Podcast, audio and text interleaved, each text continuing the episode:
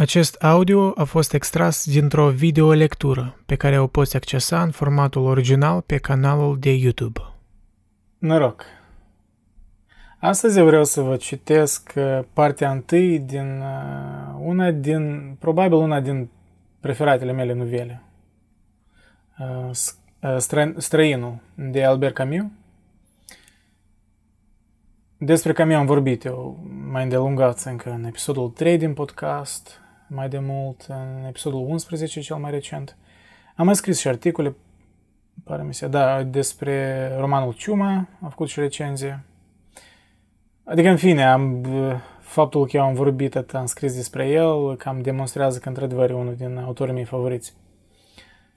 Uh, Da, și partea întâi cred că va fi îndeajuns ca să înțelegeți esența novelei, pentru că ea, felul în care se termină și însuși structura ei cam întruchipează absurdismul ăsta despre care Camus deseori vorbește. Absurdismul ăsta care arată parcă lipsa de sens în unele acțiuni umane, uh, faptul că multe chestii în viață sunt întâmplătoare, că noi de fapt nu avem atât control asupra vieții. Um, da, și asta e cumva îmbibat cu un fel de absurdism, parcă la nivel de comedie aproape în Camus. Și nu știu dacă e intenționat, uneori îmi pare că fără să vrea e destul de comic. Da, stările interne ale ale protagonistului tot sunt, în par geniale scrise. Simplu, dar genial. Da, cred că, da, voi citi partea întâi și dacă vă va trezi interesul, vă asigur că vă trezi interesul, partea întâi e, e top. Um, deja, partea întâi, străinul, Albert Camus. Astăzi a murit mama. Sau poate ieri. Nu știu. Serios, să începe așa o novelă, cu atâta nonșalanță, să descrii un eveniment tragic, dar în același timp un fapt parcă comic. Uite, protagonistul aproape a uitat când i-a murit mama. Nu știu, poate nu toți vor înțelege umorul ăsta, dar îmi pare tragico-comic chiar din prima frază. Mi amintește de Metamorfoza lui Kafka, acolo introducere tot era ceva similar. Uh, Gregor Samsa se trezise dis de dimineață în patul său și s-a găsit în momentul când era metamorfozat într-o gânganie, ori ceva de tipul ăsta, eu parafrazez. Da, anyway, scuzați de apropourile astea, o să continui. Astăzi a murit mama. Sau poate ieri. Nu știu. Am primit o telegramă de la azil. Mama decedată. Înmormântarea mâine. Sincere condoleanțe. Asta nu înseamnă nimic. Poate că a fost ieri. Azilul de bătrâni e la Marengo, la 80 de kilometri de Alger. Voi lua autobuzul la ora 2 și voi sosi în cursul după amiezii. Astfel voi putea sta de priveghi și mă voi întoarce mâine seară. I-am cerut patronului meu două zile de concediu și nu putea să mă refuze având o asemenea scuză, dar nu părea încântat. I-am spus, n-am nicio vină. Nu mi-a răspuns. Atunci m-am gândit că n-ar, trebui, n-ar fi trebuit să-i spun asta. În fond, n-avem de ce să mă scuz, mai degrabă el ar fi trebuit să-mi prezinte condoleanțe. Dar mi le va... Ecranul meu să stânzi. Scuzați. În fond, nu aveam de ce să mă scuz, mai degrabă el ar fi trebuit să-mi prezinte codoleanțe. Dar mi le va prezenta, fără îndoială, poi mâine, când mă va vedea în doliu. Deocamdată e ca și cum mama n-ar fi murit. După înmormântare, din potrivă, va fi un lucru încheiat și totul va fi căpătat o înfățișare oficială. Am luat autobuzul la ora două. Era foarte cald. Am mâncat la restaurant, la Celest, ca de obicei. Toți erau foarte triști din cauza mea și Celest mi-a spus Avem numai o mamă. Când am plecat, m-a condus până la ușă. Eram cam zăpăcit pentru că a trebuit să urc până la Emanuel să împrumut o cravată neagră și o panglică de pus la mânecă. Lui a murit un unchi acum câteva luni. Am fugit ca să nu pierd autobuzul. Fără îndoială, graba, goana, toate acestea la care s-au adăugat zdruncinăturile, mirosul de benzină, reverberația drumului și a cerului m-a făcut să ațipesc. Am dormit aproape tot drumul și când m-am trezit eram înghesuit lângă un soldat care mi-a zâmbit și care m-a întrebat dacă vin de departe. Am spus da, ca să închei discuția. Azilul e la 2 km de sat. Am făcut drumul pe jos. Am vrut să o văd pe mama imediat. Dar portarul mi-a spus că trebuie să mă duc la director. Cum era ocupat, am așteptat puțin. Portarul a vorbit tot timpul cât am așteptat și, în sfârșit, am ajuns la director. M-a... Director. La director. M-a primit în biroul lui. E un bătrânel firav, decorat cu legiunea de onoare. S-a uitat la mine cu ochii lui de un albastru deschis. Apoi mi-a strâns mâna pe care a ținut atât de mult în mâna lui încât nu prea știam cum să mi-o retrag. A consultat un dosar și mi-a spus, Doamna Merso a intrat aici acum trei ani. Dumneata erai singurul ei sprijin. Am crezut că îmi reproșează ceva și am început să explic. Dar el m-a întrerupt. N-a de ce să te justifici, dragul meu. Am citit dosarul mamei, dumitale. Nu aveai cu ce să o întreții. Ea avea nevoie de o îngrijitoare. Salariile voastre sunt mici. Și, la urma urmelor, era mai fericit aici. Am spus, da, domnule director. El a adăugat, știi, avea prieteni, oameni de vârsta ei. Putea să le împărtășească preocupări care sunt din alte vremuri.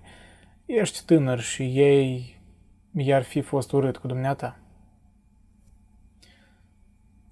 Așa era. Când era acasă, mama își petrecea vremea urmărindu-mă în tăcere cu privirea. În primele zile când a venit la azil, plângea des. Dar asta din pricina obișnuinței. După câteva luni, ar fi plâns dacă ai fi luat-o de la azil, tot din pricina obișnuinței. Puțin și din această cauză, în ultimul an aproape că nu m-am mai dus să o văd. Dar și fiind că asta îmi lua toată duminica, fără să mai pun la socoteală efortul de a merge până la autobuz, de a lua bilet și de a face două ceasuri pe drum. Directorul mi-a vorbit mult, dar eu aproape că nu, nu ascultam. Apoi mi-a spus, presupun că vrei să o vezi pe mama dumitale. M-am ridicat fără să spun nimic și el a luat-o înainte spre ușă. Pe scară mi-a explicat. Am transportat-o la mica noastră morgă, ca să nu-i tulburăm pe ceilalți. Ori de câte ori un pensionar de-al nostru moare, ceilalți sunt nervoși timp de două, trei zile. Și asta îngreunează serviciul. Am trecut printr-o curte în care sporovăiau în grupuri o mulțime de bătrâni. Când treceam noi, tăceau. Iar în spatele nostru, discuțiile începeau din nou. Ai fi zis o pălăvrăgeală indistinctă de papagali. La intrarea unei clădiri micuțe, directorul s-a despărțit de mine. Te las, domnule, Merso. Stau la dispoziția dumitale, în biroul meu. În principiu, înmormântarea este fixată pentru ora 10 dimineața. Ne-am gândit că astfel o voi putea priveghea de pe dispărută. Numai un cuvânt. Mama dumitale și-a exprimat, pare se, deseori față de tovarășii ei, dorința de a-i se face înmormântare religioasă. M-am îngrijit de cele necesare, dar voiam să te pun la curent. I-am mulțumit. Cât trăise, maicuța, fără să fie necredincioasă, nu se gândise niciodată la religie. Am intrat. Era o sală foarte luminoasă, văruită cu plafon de sticlă.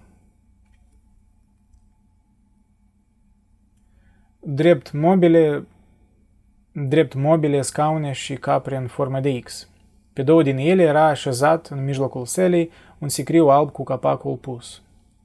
Se vedeau numai șuruburile încă nestrânse, sclipind pe scândurile vopsite cu coajă de nucă.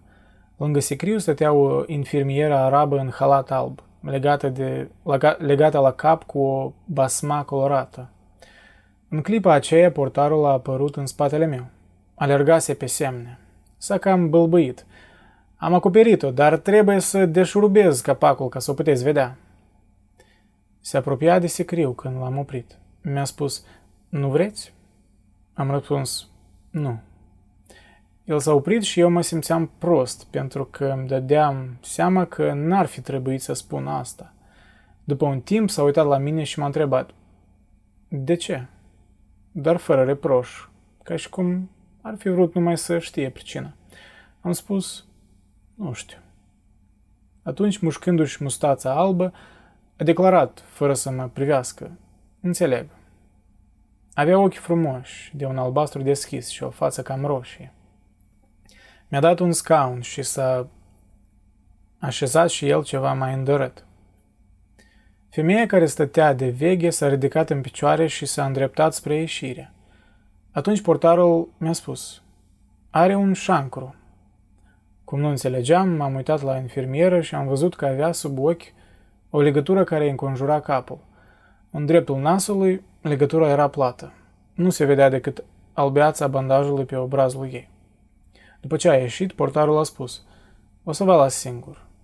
Nu știu ce gest am făcut eu, dar el a rămas în picioare, înapoi a mea.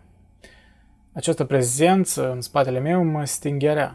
Camera era scăldată într-o frumoasă lumină de asfințit și simțeam că mi se face somn. I-am spus portarului, fără să mă întorc spre el. De mult ești aici? A răspuns imediat. Cinci ani, ca și cum s-ar fi așteptat dintotdeauna la întrebarea mea.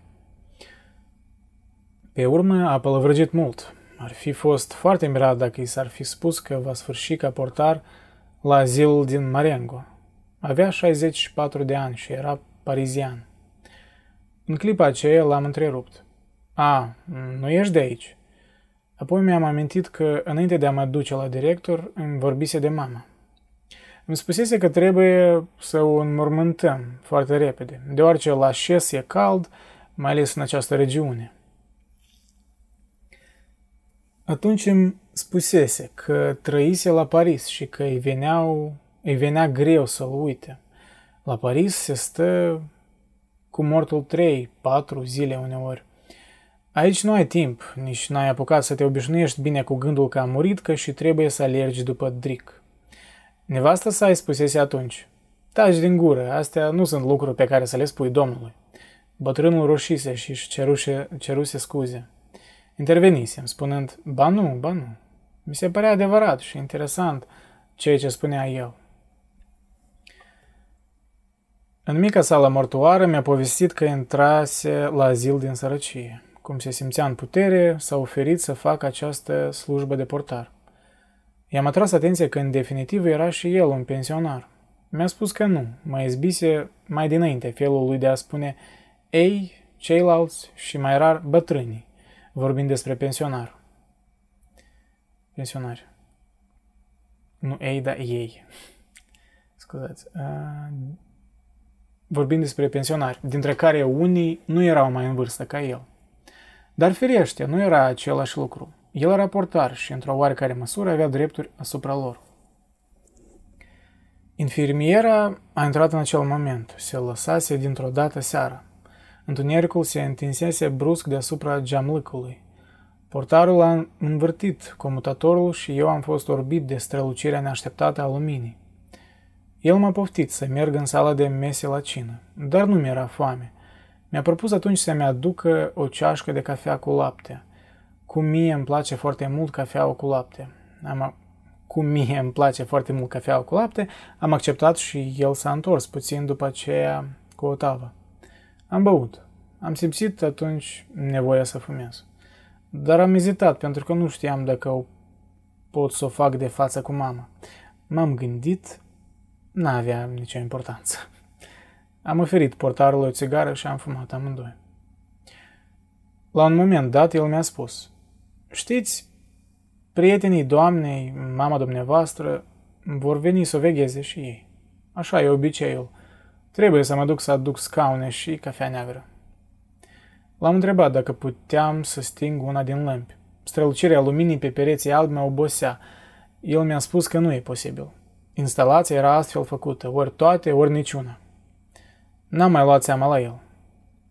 A ieșit, s-a întors, a așezat scaunele. Pe unul din ele a îngrămădit niște cești în jurul unui ibric.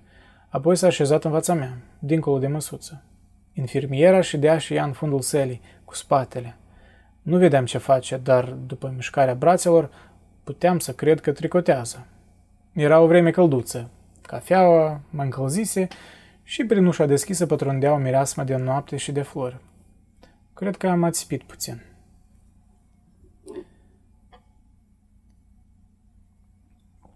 Ațipesc și eu. am băut în, în bicișor de ceai. Ceaiul ajută. Un foșnet m-a trezit, fiindcă închisesem ochii. Albeața camerei mi s-a părut și mai orbitoare. În fața mea nu se vedea nici o umbră și fiecare obiect, fiecare unghi, toate curbele se desenau cu o puritate de care te dureau ochii. Atunci au intrat în cameră prietenii mamei. Erau în total vreo zece și se strecurau tăcuți prin această lumină orbitoare. S-au așezat fără ca vreun scaun să scârțâie. Îi vedeam așa cum nu văzusem niciodată pe nimeni și nici un amănunt de pe fețele lor sau de pe veșmintele lor nu-mi scăpa. Totuși nu îi auzeam și îmi venea greu să cred în realitatea lor. Aproape toate femeile purtau șorți și cordonul cu care își încingeau talia le scotea și mai bine în relief pântecele bombat. Până atunci nu băgasem niciodată de seamă că ce pântecoase pot fi femeile bătrâne. Bărbații erau aproape toți foarte slabi și purtau bastoane. Mă mira că nu vedeam pe obrazul lor ochii, ci numai o luminiță lipsită de strălucire în mijlocul unui cuib de riduri. Când s-au așezat, cei mai mulți dintre ei m-au privit și au dat în, din cap stingeriți. Buzele lor fiind în întregime devorate de gura fără dinți. N-am putut să-mi dau seama dacă mă salutau sau dacă era vorba de un tic. Cred mai degrabă că mă salutau. În acel moment am observat că erau cu toții așezați în fața mea, clă- clătinând din cap, în jurul portarului.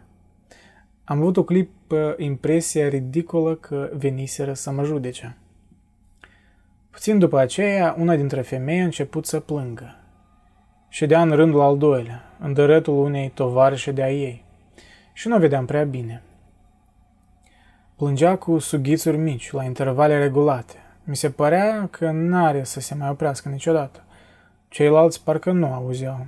Se pleoștiseră, posomorâți și tăcuți. Se uitau la coșciug sau la bastonul lor sau la orice altceva. Dar nu se uitau decât la acel lucru. Femeia plângea mereu. Eram foarte mirat pentru că nu o cunoșteam. Aș fi vrut să nu o mai aud. Totuși nu îndrăzneam să-i spun să tacă. Portarul S-a plecat spre ea. I-a vorbit, dar ea a scuturat capul. A îndrugat ceva și a continuat să plângă cu aceeași ritmicitate. Apropo, noi poporul român și moldovenesc, noi cred că știm tradiția asta de a, de a duce femei care plâng la morminte, pe care nici nu știi, nici nu sunt din saturi, nici nu știu, pur și simplu sunt așa nu știu, poate este așa un job, plângărețe, ideea, dar... Uh, uh, anyways. Portarul a venit atunci spre mine. S-a așezat alături. După un răstimp destul de lung, m-a informat, fără să mă privească. Era foarte bună prietenă cu doamna, mama dumneavoastră. Zice că era singura ei prietenă aici și că acum nu mai are pe nimeni. Am stat așa vreme îndelungată. Suspinele și gemetele femeii se auzeau mai rar. Smiorcăia mult, a încetat în cele de urmă. Nu mai era somn, dar eram obosit și mă dureau șalele. Acum tăcerea tuturor acestor oameni îmi făcea rău. Auzeam numai din când în când un zgomot ciudat și nu puteam înțelege ce anume este. Cu timpul am reușit să pricep că dintre bătrâni câțiva își sugeau interiorul obrajelor, făcând astfel să se audă aceste plescăituri bizare. Ei nici nu întinse în mijlocul lor... A, ei nici nu își dădeau seama, atât erau de cufundați în gândurile lor. Aveam chiar impresia că această moarte, întinsă în mijlocul lor, nu însemna nimic pentru ei. Acum însă cred că era o impresie falsă. Am băut cu toții cafea, serviți de portar. Pe urmă nu mai știu. Noaptea a trecut. Îmi aduc aminte că la un moment dat am deschis ochii și am văzut că bătrânii dormeau ghemuiți, afară de unul singur care, cu bărbie sprijinită de mâinile încleștate pe baston, mă privea țintă, ca și cum n-ar fi așteptat decât să mă trezesc. Apoi am adormit iarăși. M-am trezit pentru că mă dureau din ce în ce mai tare șalele. Lumina zilei se strecura prin plafonul de sticlă. Puțin după aceea, un bătrân s-a trezit și a tușit îndelung. Scuipa într-o batistă mare cu pătrățele și de fiecare dată avea impresia că se rupe ceva din el. I-a trezit pe ceilalți și portarul le-a spus că trebuie să plece. S-au ridicat în picioare. Acest priveghi incomod le făcuse chipurile pământii. La ieșire, spre marea mea mirare, mi-au strâns cu toții mână ca și cum această noapte în care nu schimbasem niciun cuvânt, sporise intimitatea dintre noi. Eram obosit. Portarul m-a dus la el și am putut să mă spăl și să mă dichisesc puțin. Am băut iar o cafea cu lapte, care era foarte bună. Când am ieșit, se făcuse ziua de binele. Deasupra dealurilor care despart satul Marengo de mare, cerul se înroșise foarte tare iar vântul care trecea pe deasupra colinilor aducea aici un miros de sare. Începea o zi frumoasă. Trecuse vreme îndelungată de când nu mai fusesem la țară și simțeam ce mult mi-ar fi plăcut să mă plimb dacă n-ar fi fost mama. Dar am așteptat în curte, sub un platan. Respiram mirosul uh, pământului umed și nu mai era somn. M-am gândit la colegii mei de birou. La această oră se sculau ca să meargă la lucru. Pentru mine, asta era întotdeauna momentul cel mai greu. Și pentru mine tot. M-am gândit, m-am mai eh, gândit puțin la aceste lucruri, dar atenția mi-a fost atrasă de un clopot care răsuna în interiorul clădirilor.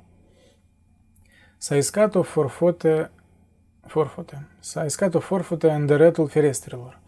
Apoi totul s-a liniștit. Soarele se înălțase ceva mai sus pe cer. Începea să îmi încălzească picioarele. Portarul a traversat curtea și mi-a spus că mă cheamă directorul. M-am dus în biroul lui.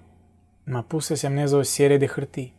Am văzut că purta haina neagră cu pantaloni îndungi. A pus mâna pe telefon și mi-a spus. Au sosit cioclii din aur. Am să le spun să închidă coșciugul.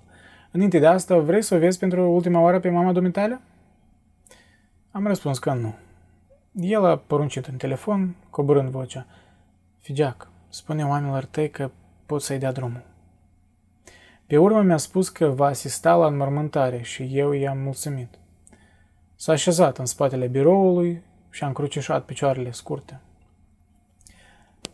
M-a prevenit că nu vom fi decât noi doi, împreună cu infirmiera de serviciu, în principiu, pensionarii nu trebuia să asiste la mormântări. El le dădea voie să stea de priveghi numai. E o chestiune de omenie, a spus. Dar în cazul de față a permis unui vechi prieten al mamei să urmeze convoiul. Thomas Perez. Aici, directorul a zâmbit. Mi-a spus, înțelegi, e un sentiment cam pueril, dar el și cu mama dumitale erau tot timpul împreună. La azil, lumea îi tachina. Îi se spunea lui Perez, e logodnica dumitare. El râdea. Le făcea plăcere. Și adevărul e că moartea doamnei Merso l-a îndurerat foarte mult. Dar după sfatul medicului curant, i-am interzis priveghiul de ieri. Am rămas tăcuți destul de multă vreme. Directorul s-a ridicat și s-a uitat pe fereastra biroului. La un moment dat a spus, uite, a sosit și preotul de Marengo. A venit mai devreme. M-a prevenit că ne vor trebui cel puțin trei sferturi de ceas ca să ajungem la biserica ce se găsea chiar în sat. Am coborât, am coborât. În fața clădirii se afla preotul cu doi copii care îl ajută în timpul slujbei. Unul dintre aceștia ținea o cadelniță și preotul se aplica spre el să potrivească lungimea lanțului de argint. Când am sosit noi, Preotul s-a ridicat. Mi-a zis fiule și mi-a adresat câteva cuvinte. A intrat înăuntru, eu l-am urmat. Am observat imediat că șuruburile coșciugului erau strânse și că în încăpere se aflau patru oameni negri. L-am auzit în același timp pe director spunându-le că Dricul așteaptă în drum și pe preot începând rugăciunile. Din acest moment, totul a mers foarte repede. Oamenii s-au apropiat de secriu cu un prapor. Preotul, ajutoarele lui, directorul și cu mine am ieșit cu toții afară. În fața ușii am găsit o doamnă pe care nu o cunoșteam. Domnul Mirso, a spus directorul. N-am auzit numele acelei doamne. Am înțeles numai că era infirmiera de serviciu. A dat din cap fără un zâmbet pe fața ei osoasă și prelungă. Apoi ne-am retras cu toții deoparte ca să facem loc să treacă mortul. Am luat în urma celor ce purtau sicriul și am ieșit din azil. În fața porții aștepta Dricul. Lăcuit, lunguieț și lucitor, te făcea să te gândești la un penar. Alături stătea maestrul de ceremonie, un omuleț îmbrăcat ridicol și un bătrân care își luase un aer de circumstanță. Am înțeles că era domnul Perez. Purta o pălărie de fetru moale, cu calotă rotundă și boruri largi. A scos-o când sicriul a ieșit pe poartă. Un costum ai cărui pantalonii cădeau armonică peste pantofi și o gravată de stofă neagră, prea mică pentru cămașa cu guler mare alb. Buzele îi tremurau de desubtul unui nas împanat cu puncte negre. Prin părul alb destul de moale ieșeau la iveală niște urechi ciudate, blegi și cu marginile crestate, a căror culoare de un roșu aprins, contrastând, contrastând cu obrazul palid, mă izbi. Maestrul de ceremonie ne indică locurile. Preotul mergea înainte, apoi dricul. În prejurul dricului, cei patru oameni. În urmă, directorul, eu și, încheind convoiul, infirmiera de serviciu și domnul Perez. Soarele se urcase sus pe cer. Începea să apese deasupra pământului și dogoarea, dogoarea lui creștea cu repeziciune. Nu știu de ce am așteptat destul de mult înainte de a porni. Îmi era cald în hainele mele de culoare închisă. Bătrânelul care își pusese pălăria a scos-o din nou. Mă întorsesem către el și îl priveam când directorul mi-a vorbit despre el. Mi-a spus că adesea mama mea și domnul Perez mergeau să se plimbe seara prin sat, întovărășiți de o infirmieră. Eu priveam câmpie din jurul meu, văzând șirurile de chiparoși care urcau pe dealuri până aproape de cer, pământul acesta roșu și verde, casele acestea rare și bine conturate. O înțelegeam pe mama. În acest ținut, seara trebuia să seamene cu un răgaz melancolic. Astăzi însă soarele copleșitor, care făcea să tresară peisajul, îi dădea un aspect inuman și deprimant.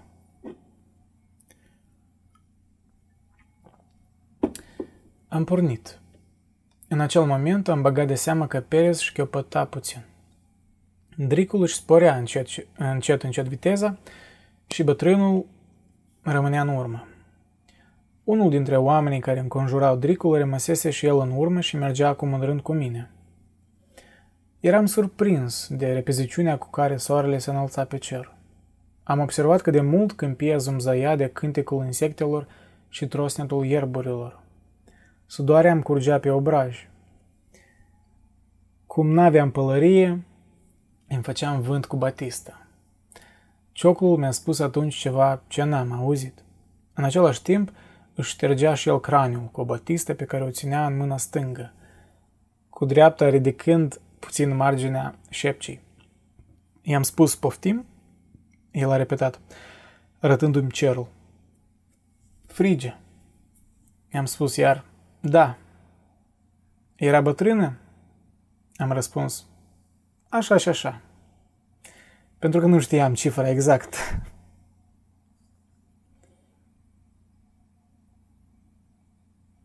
Pe urmă a tăcut. Am întors capul și l-am văzut pe bătrânul Perez la vreo 50 de metri în urma noastră. Se grăbea legându-și pălăria în mâna care atârna fără vlagă. M-am uitat și la director. Mergea plin, demni... Eh, mergea plin de demnitate, fără un gest de presos. Câteva picături de sudoare îmbroboneau fruntea, dar nu le ștergea. Mi se părea că acum convoiul merge ceva mai repede. În prejurul meu se întindea mereu aceeași câmpie luminoasă, suprasaturată de soare. Strălucirea cerului era de nesuportat. La un moment dat am trecut peste o porțiune a drumului care fusese recent refăcută. Soarele topise smoala. Picioarele se afundau în ea și lăsau deschisă pulpa ei lucioasă. Deasupra dricului pălăria vizitiului, de piele fiartă, părea plămădită din acest noroi negru.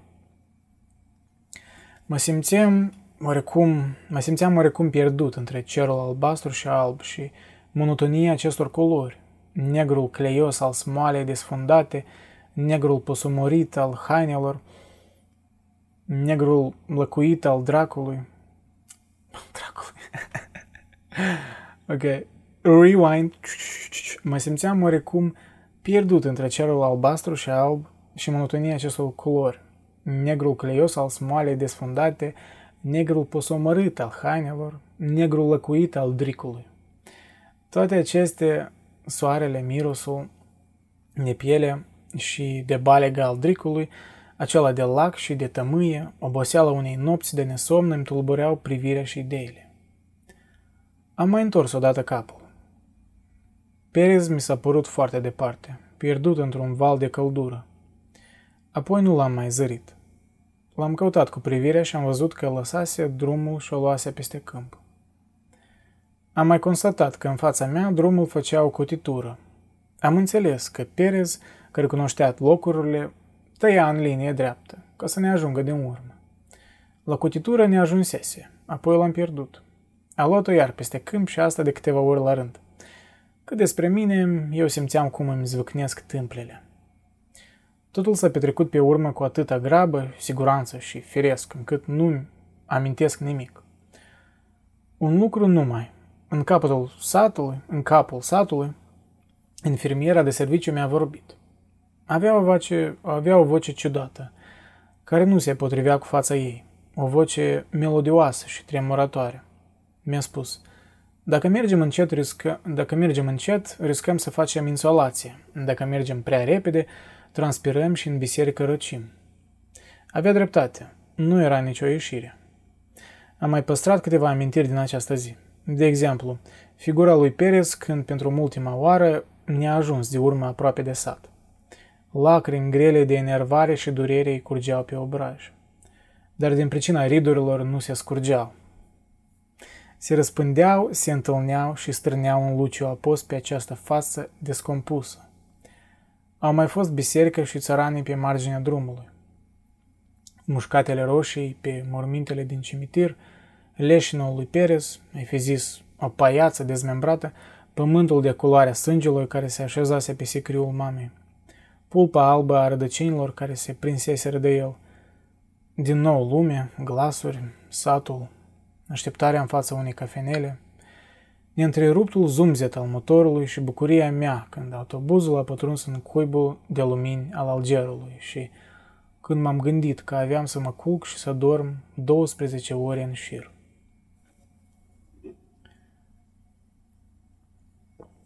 Cum vă pare? Nu vă plictisiți?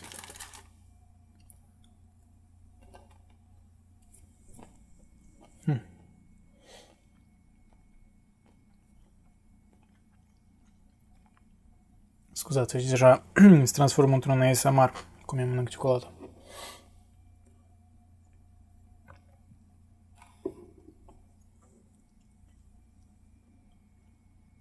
Trezindu-mă, am înțeles de ce patronul meu n-a fost încântat când i-am cerut cele două zile libere.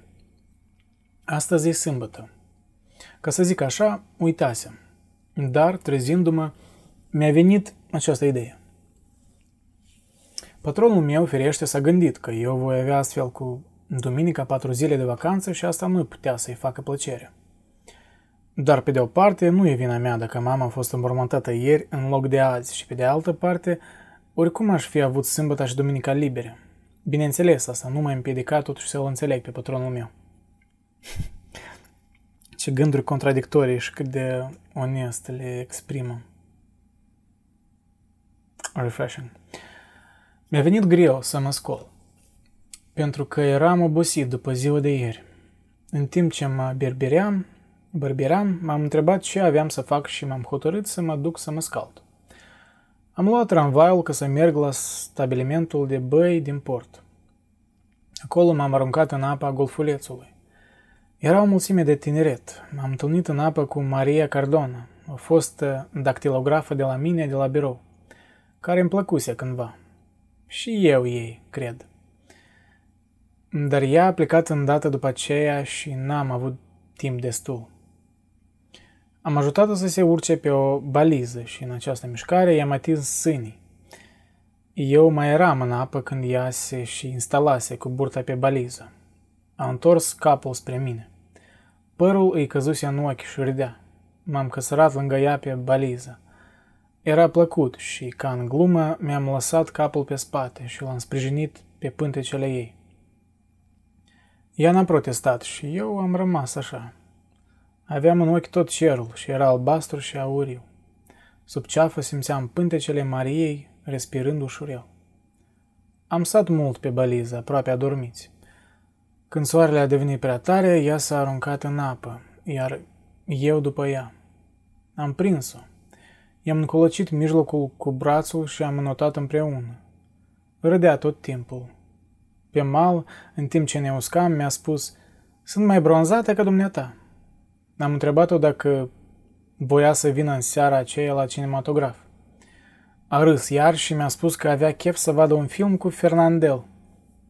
Când ne-am îmbrăcat, a fost foarte mirată văzându-mă cu cravată neagră și m-a întrebat dacă sunt în doliu. I-am spus că murise mama. Cum ea voia să știe când, i-am răspuns ieri.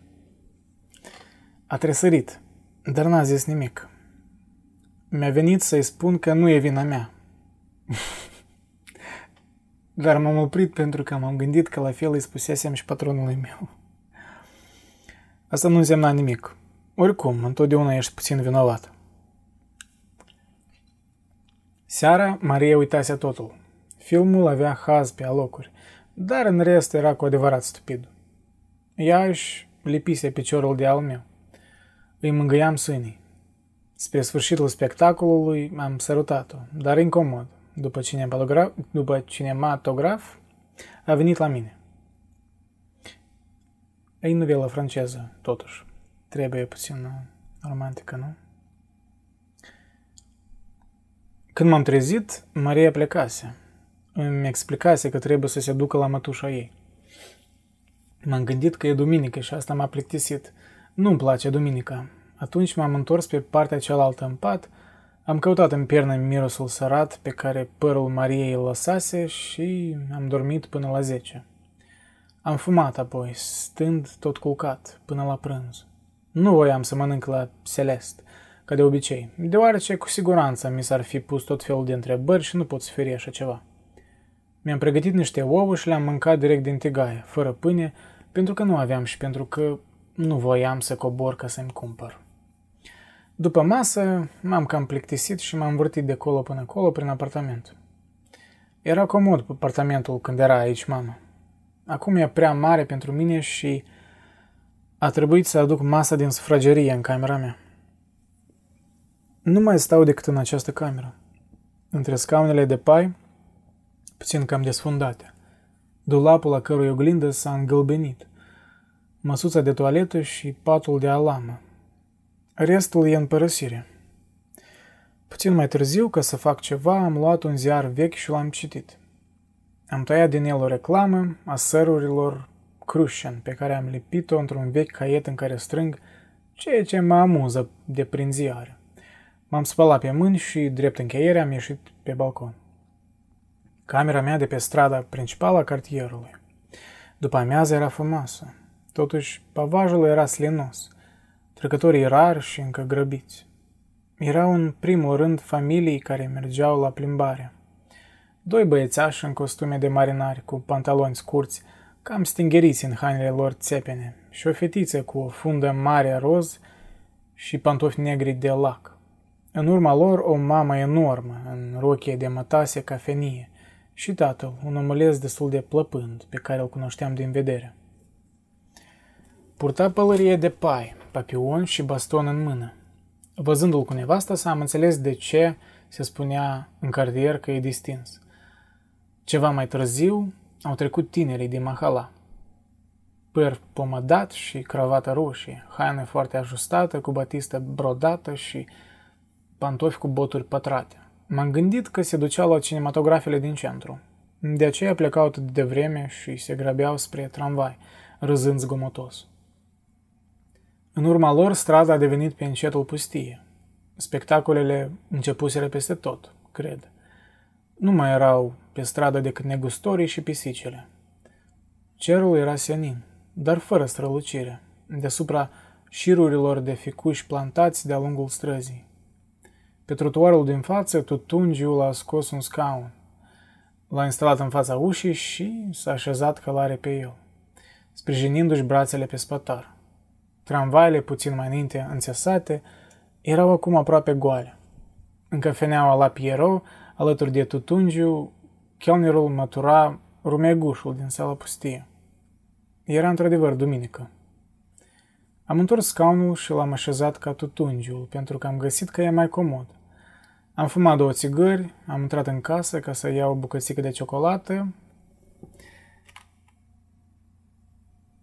Uh, în timp ce eu iau tot ciocolată. Mm. Ca să iau o bucățică de ciocolată și m-am întors să o mănânc la fereastră. Scuzați. Mă scuzați dacă vă fac poftă. Asta e, mă, asta e, ce să-i faci? Asta e situația, mă. Puțin după aceea cerul s-a întunecat și am crezut că o să avem o furtună de vară. S-a limpezit totuși încetul cu încetul. Dar trecerea norilor lăsase deasupra străzii un soi de făgăduială de ploaie, care a făcut-o mai întunecată. Am stat mult timp privind cerul. La ora 5, câteva tramvai au sosit cu zgomot. Aduceau de la stadionul suburbiei ciorchini de spectatori cocoțați pe trepte și pe platforme. Tramvaile următoare au adus jucătorii, pe care i-am recunoscut după geamantănașele lor. Urlau și cântau în gură mare că clubul lor nu va pieri. Mulți dintre ei mi-au făcut cu mâna. Unul chiar m-a strigat. I-am bătut și am făcut da din cap. în acest moment, automobilele au început să vină grămadă. Ziua a mai scăzut, a, ziua a mai scăzut puțin. Deasupra acoperișurilor, cerul s-a înroșit și odată cu seara, străzile s-au însuflețit. Cei care fuseseră la plimbare se întorceau agale. L-am recunoscut printre alții pe domnul distins. Copiii plângeau sau se lăsau târâți spre casă. Aproape imediat, cinematografele din cartier au revărsat în stradă un val de spectatori. Printre aceștia, tinerii aveau gesturi mai hotărite, ca de obicei, și m-am gândit că văzuseră un film de aventuri. Cei care se întorceau de la cinematografele din oraș susiră ceva mai târziu. Păreau mai gravi. Râdeau încă, dar din când în când. Păreau obosiți și gânditori. Au rămas în stradă, plimbându-se pe trotuarul din față. Fetele din cartier, cu capul descoperit, se țineau de braț. Băieții potriviseră așa că să se întâlnească față în față cu ele și le aruncau glume de care fetele râdeau întorcând capul. Câteva dintre ele pe care le cunoșteam mi-au făcut cu mâna. Sigur că le cunoșteai, Camiu, sigur. Ok, nu, nu e Camiu, e personajul, personajul. Știm noi. Luminile de pe stradă s-au aprins atunci brusc și au făcut să pălească primele stele care se înălțau în noapte. Am simțit că mă dor ochii, tot privind așa trotuarele cu încărcătura lor de oameni și lumini. Lămpile făceau să strălucească pavajul ud și tramvaiele. La intervale regulate își aruncau reflexele pe un păr lucios, pe un zâmbet sau pe o brățară de argint. Puțin după aceea, odată cu tramvaile mai rare și cu noaptea de acum neagră deasupra pomelor și a lămpilor, cartierul s-a golit pe nesimțite, până ce prima pisică a traversat încet strada din nou pustie. M-am gândit atunci că ar trebui să cinez. Mă durea puțin gâtul pentru că îl ținusem Mult timp rezemat despetează scaunul. Am coborât să cumpăr pâine și macaroane. Le-am preparat și am mâncat în picioare. Am vrut să fumez o țigară la fereastră, dar aerul se răcise și mi s-a făcut nițel frig. Am închis ferestrele și, întorcându-mă în cameră, am văzut în oglindă un capăt al mesei pe care lampa mea cu alcool se învecina cu niște resturi de pâine. M-am gândit că mai trecuse o duminică, de bine, de rău, că mama era acum înmormântată, că aveam să-mi reiau lucrul și că, pe scurt, nimic nu se schimbase.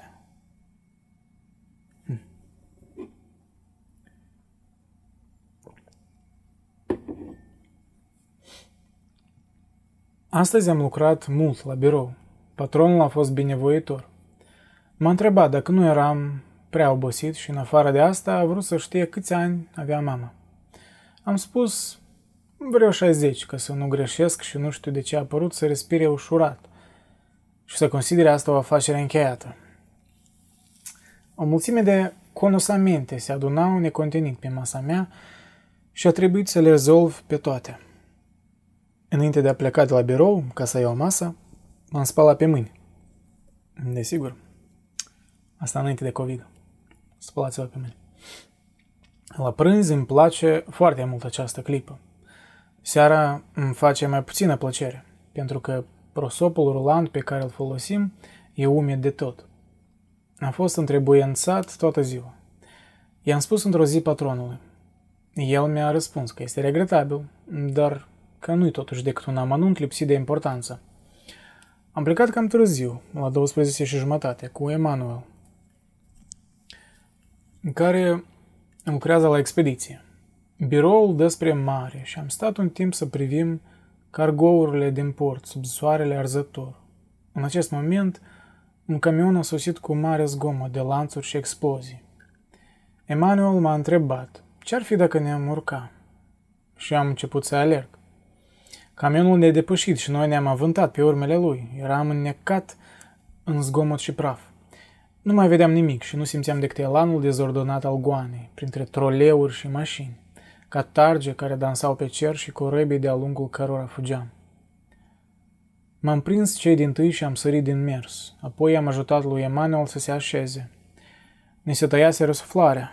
Camionul sălta pe pavajul desfundat al cheiului, prin praf și soare. Emanuel râdea de se strâmba. Am sosit lac de, uh, am sosit lac de sudoare la Celest. Era ca de obicei, la poartă, cu pântecele lui mare, cu, sorțul, cu șorțul și mustățile albe. M-a întrebat dacă mă simțeam mai bine totuși. I-am spus că da și că mi era foame. Am mâncat foarte repede și am băut o cafea. Apoi m-am dus acasă. Am dormit puțin pentru că băusem prea mult vin și trezindu-mă mi s-a făcut poftă să fumez. Era târziu și am fugit ca să prind un tramvai. Am lucrat toată după amiază. Era foarte cald în birou și seara, plecând, am fost bucuros să mă întorc acasă mergând încet de-a lungul cheiurilor. Cerul era verzui, mă simțeam bine. Totuși, m-am dus direct acasă pentru că voiam să-mi fierb cartofi. Urcând scara întunecată, m-am ciocnit de bătrânul Salamano, vecinul meu de palier. Era cu câinele lui. De opt ani sunt mereu văzuți împreună. Câinele de vânătoare are o exemă, jigăraie, cred, care face să-i cadă aproape tot părul și care îl umple de plăgi și de coji negricioase. Tot trăind împreună cu el, numai ei doi într-o cămăruță, bătrânul Salamano a început să-i semene. Are cruste roșietice pe obraz și părul gălbui și rar. Cât privește câinele, el a luat de la stăpân un fel de a merge cu cârjat, cu botul întins înainte și gâtul țeapăn. Par de aceeași rasă și totuși se detestă unul pe altul. De două ori pe zi, la ora 11 și la 6, bătrânul scoate câinele la plimbare. De 8 ani nu și-au schimbat itinerariul Poți să-i vezi de-a lungul străzii Lyon, câinele trăgând omul până ce bătrânul Salamano se împiedică. Atu- atunci bate câinele și îl ocărăște. Câinele de teamă se face mic și se lasă dus de zgardă. Acum e rândul bătrânului să-l tragă. După ce a uitat, câinele îl tărăște din nou pe stăpânul său și din nou bătut și ocărât. Atunci stau amândoi pe trotuar și se privesc. Câinele cu spaimă, omul cu ură. Și așa în fiecare zi. Când vrea câinele să urineze, bătrânul nu-l așteaptă și îl trage. Ogarul semănând în urma lui o dâră de picături. Dacă din întâmplare câinele își face nevoile în cameră, atunci e din nou bătut. De opt ani durează asta. Celest spune întotdeauna, urâtă treabă, dar în fond nimeni nu poate să știe. Când l-am întâlnit pe scară, Salamanul tocmai își ocora câinele. Îi spunea, ticălosule, stârvul dracului. Și câinele scâncea. Am spus bună seara, dar bătrânul continua să înjure. Atunci l-am întrebat ce făcuse câinele. Nu mi-a răspuns. Spunea numai, ticălosule, stârvul dracului. Ghiceam prin întuneric că sta plecat spre câine, potrivindu-i ceva la zgardă. Am vorbit mai tare. Atunci, fără să se întoarcă spre mine, mi-a răspuns cu un soi de furie reținută. Tot aici e. Apoi a plecat, trăgând animalul care se lăsa târât pe cele patru labe ale lui și gemea. Chiar în acest moment a intrat în casă al doilea vecin, al meu de palier. În cartier se spune că a întreținut de, e întreținut de femei. Când îl întreb ce meserie are, e totuși magazinier. În general, nu e prea simpatizat. Dar cu mine stă de vorbă adesea și uneori îmi face vizite scurte, pentru că eu îl ascult. Găsesc că ceea ce spune e interesant. De altfel, eu nu am niciun motiv să nu vorbesc cu el. Se numește Raymond Sinte. E mic, cu umerii largi și cu nas de boxer. E îmbrăcat întotdeauna foarte corect. Și el mi-a spus, vorbind despre Salamanu, urâtă treabă. M-a întrebat dacă asta mă scârbește și i-am spus că nu. Am urcat amândoi scara și eram pe punctul de a mă despărți de el când mi-a spus Am acasă cârnați și vin. Nu vrei să mănânci cu mine? M-am gândit că asta mă scutea să mai gătesc și am primit. Și am primit. Are și el numai o cameră și bucătărie fără fereastră. Deasupra patului se află un înger de gips alb și roz, fotografii de campioni și două sau trei poze de femei goale. Bună combinație. Camera era murdară și patul desfăcut. A aprins mai întâi lampa de gaz, apoi a scos un pansament nu prea curat din buzunar și s-a legat la mâna dreaptă. L-am întrebat ce are. Mi-a spus că se bătuse cu un tip care căuta pricină. Mă înțelegi, domnul Merso? Mi-a spus el. Nu că sunt om rău, dar mă prind, iute. El mi-a zis. Cobar din tramvai dacă ești bărbat. I-am zis. Ia vesti de treabă. Mi-a zis că nu sunt bărbat. Atunci am coborât și am spus. Destul, sau te liniștești, sau te ating. Mi-a răspuns. Nu zău. Atunci i-am ars una. A căzut. Eu tocmai dădeam să-l ridic, dar el m-a lovit cu picioarele, așa lungit cum era. Atunci l-am lovit cu genunchiul și i-am dat doi pumni. L-a umplut sângele. L-am întrebat dacă îi ajunge. Mi-a zis da. În tot acest timp, Sinte își potrivea pansamentul. Eu ședeam pe pat. Mi-a spus, vezi că nu eu am căutat ceartă, el m-a insultat. Era adevărat și am recunoscut.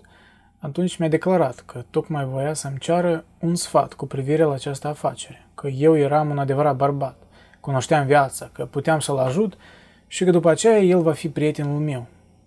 N-am spus nimic și el m-a mai întrebat dacă vreau să fiu prietenul lui. I-am spus că mi era tot una. A părut mulțumit. A scos niște cârnați, a prăjit în tigaie, a pus pahare, farfurii, tacâmuri și două sticle de vin. Totul în tăcere.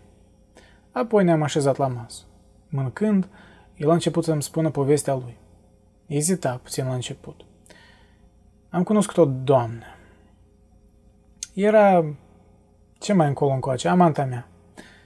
Bărbatul cu care se bătuse era fratele acestei femei. Mi-a spus că o întreținuse. Eu n-am răspuns nimic și totuși el a adăugat imediat că știa ce, spune în cartier, ce se spune în cartier. Dar că el are conștiința curată și că e magaziner. Ca să ajung la povestea mea, mi-a spus, am băgat de seamă că era o înșelătorie la mijloc, la, mijloc, la mijloc. La mijloc, da. Îi dădea atât cât să aibă din ce trăi. Plătea el însuși chiria camerei și îi dădea 20 de franci pe zi pentru mâncare. 300 de franci pentru cameră, 600 de franci pentru mâncare, o pereche de ciorap din când în când, asta tăcea 1000 de franci. Și doamna nu lucra, dar îmi spunea că era puțin, că nu putea să o scoată la capăt cu ce îi dădeam eu. Totuși eu îi spuneam, de ce nu lucrezi și tu măcar o jumătate de zi? Mai ușura puțin de toate aceste fleacuri. Ți-am cumpărat un costum nou luna asta, ți-am dat 20 de franci pe zi, îți plătesc chirie și tu, tu stai și bei cafea după amiază cu prietenele tale. Le dai pe degeaba cafeaua și zahărul, din banii mei. M-am purtat bine cu tine și tu te porți urât cu mine. Dar ea nu lucra, spunea totdeauna că nu reușea și am băgat eu de seamă că e o înșelătorie la mijloc. Mi-a povestit atunci că găsise în geanta ei un bilet de loterie și că ea nu putuse să explice cum îl comparase. Ceva mai târziu găsise o chitanță de la muntele de pietate, care arăta că aman- amanetase două brățări. Până atunci nu știuse de existența acestor brățări. Am văzut eu bine că era o înșelăciune la mijloc. Atunci am părăsit-o. Dar mai întâi am bătut-o. Și pe urmă i-am spus totul verde în față. I-am spus că ea nu voia decât să-și facă de cap. Cum i-am spus, înțelegi, domn Mirso? Nu vezi că lumea te invidiază pentru felul cum te țin? Abia mai târziu o să-ți dai seama ce ai pierdut. O bătuse până la sânge, înainte, înainte nu o bătea. O, ples, o plesneam, dar cu milă, ca să zic așa. Ea țipa un pic. Eu trăgeam obloanele și totul se sfârșea ca de obicei. Dar acum nu e glumă și după mine încă n-am pedepsit-o de ajuns. Mi-a explicat atunci că de aceea avea nevoie de un sfat.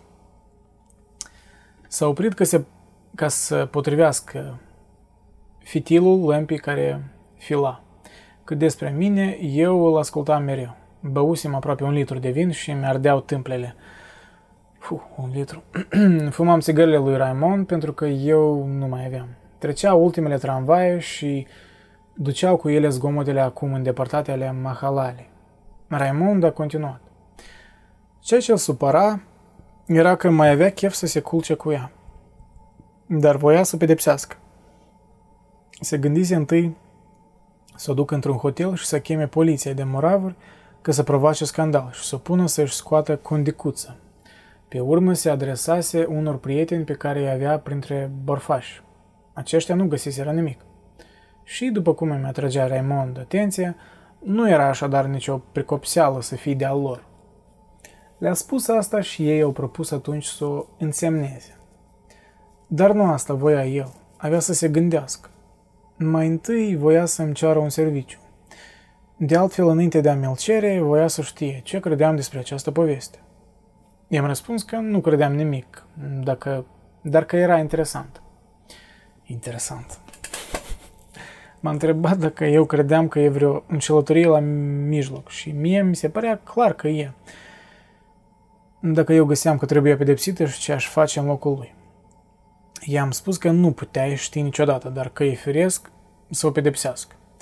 Am mai băut puțin vin, el a aprins o țigară și mi-a dezvăluit planul lui. Voia să-i scrie o scrisoare, plină de înjurături și în același timp de lucruri care să o facă să regrete. După aceea, când ea se va întoarce la el, are să se culce cu ea și chiar în momentul culminant are să o scuipe în obraz și să o dea afară. Eu am găsit că, într-adevăr, în felul acesta, ea avea să fie pedepsită. Dar Raymond mi-a spus că nu se simte în stare să scrie scrisoarea de care avea nevoie și că se gândise la mine să eu ticluiesc. Cum eu nu spuneam nimic, m-a întrebat dacă m-ar deranja să facem pe loc și am răspuns că nu. Atunci, după ce am mai băut un pahar de vin, s-a ridicat în picioare. A dat deoparte farfuriile și restul de cârnați rece pe care nu-l mâncasem. A șters cu grijă mușamaua de pe masă.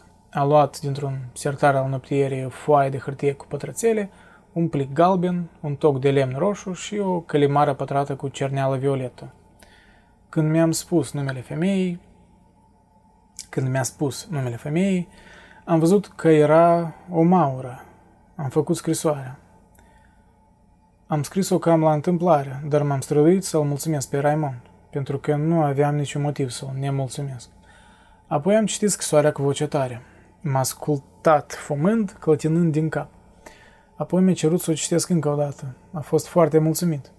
Mi-a spus, știam eu că tu cunoști viața. Întâi nu mi-a dat seama că mă tutuiește. Numai când mi-a declarat, acum ești un adevărat prieten. Asta m-a frapat. A repetat fraza și eu i-am spus, da.